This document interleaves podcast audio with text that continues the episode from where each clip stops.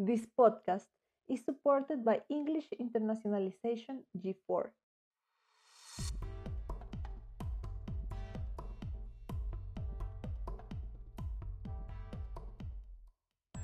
Hey guys, welcome to our podcast Explora Rewind. I'm Caro, the woman among men in this group, and today I'm going to talk about the most common stereotypes in movies and how that affects society and mental health.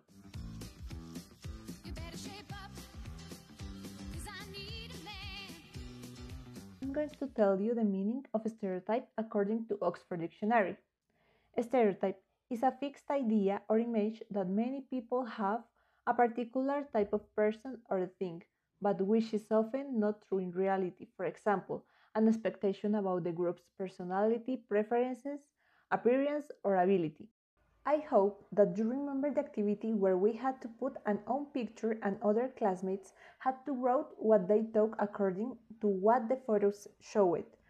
Maybe some of these deductions were affected by stereotypes that we all have. The most common stereotype that we found in movies is heterosexual romantic love between white people where the man comes to the life of woman to rescue or give meaning to her life. That couples usually have two roles. Man has a dominant or controlling role to control the relationship, and woman has a submissive role waiting to be saved. In this situation, the couple might be have white skin, blonde hair, like eyes, the man may has money, and the woman may has a boring life. For example, Fifty Shades of Grey or the Twilight Saga.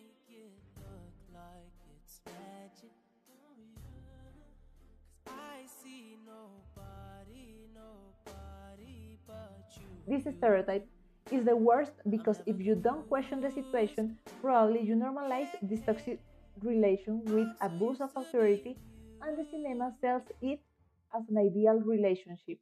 Other common stereotype, apart from the one that is always present by default, the submissive mother and housewife, is that if they're a successful woman, she must be single, bitter, and evil with all people. In that case, it means that if a woman wants to be su- successful, she has to let love, family, and friends. Unlike how movies present men, they always get everything without losing anything.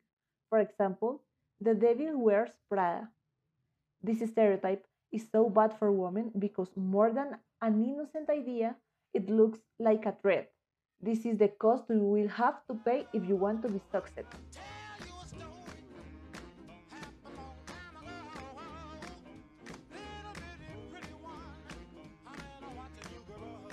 If you think movies are full of stereotypes, for example, if a person wears glasses, it is the smart one.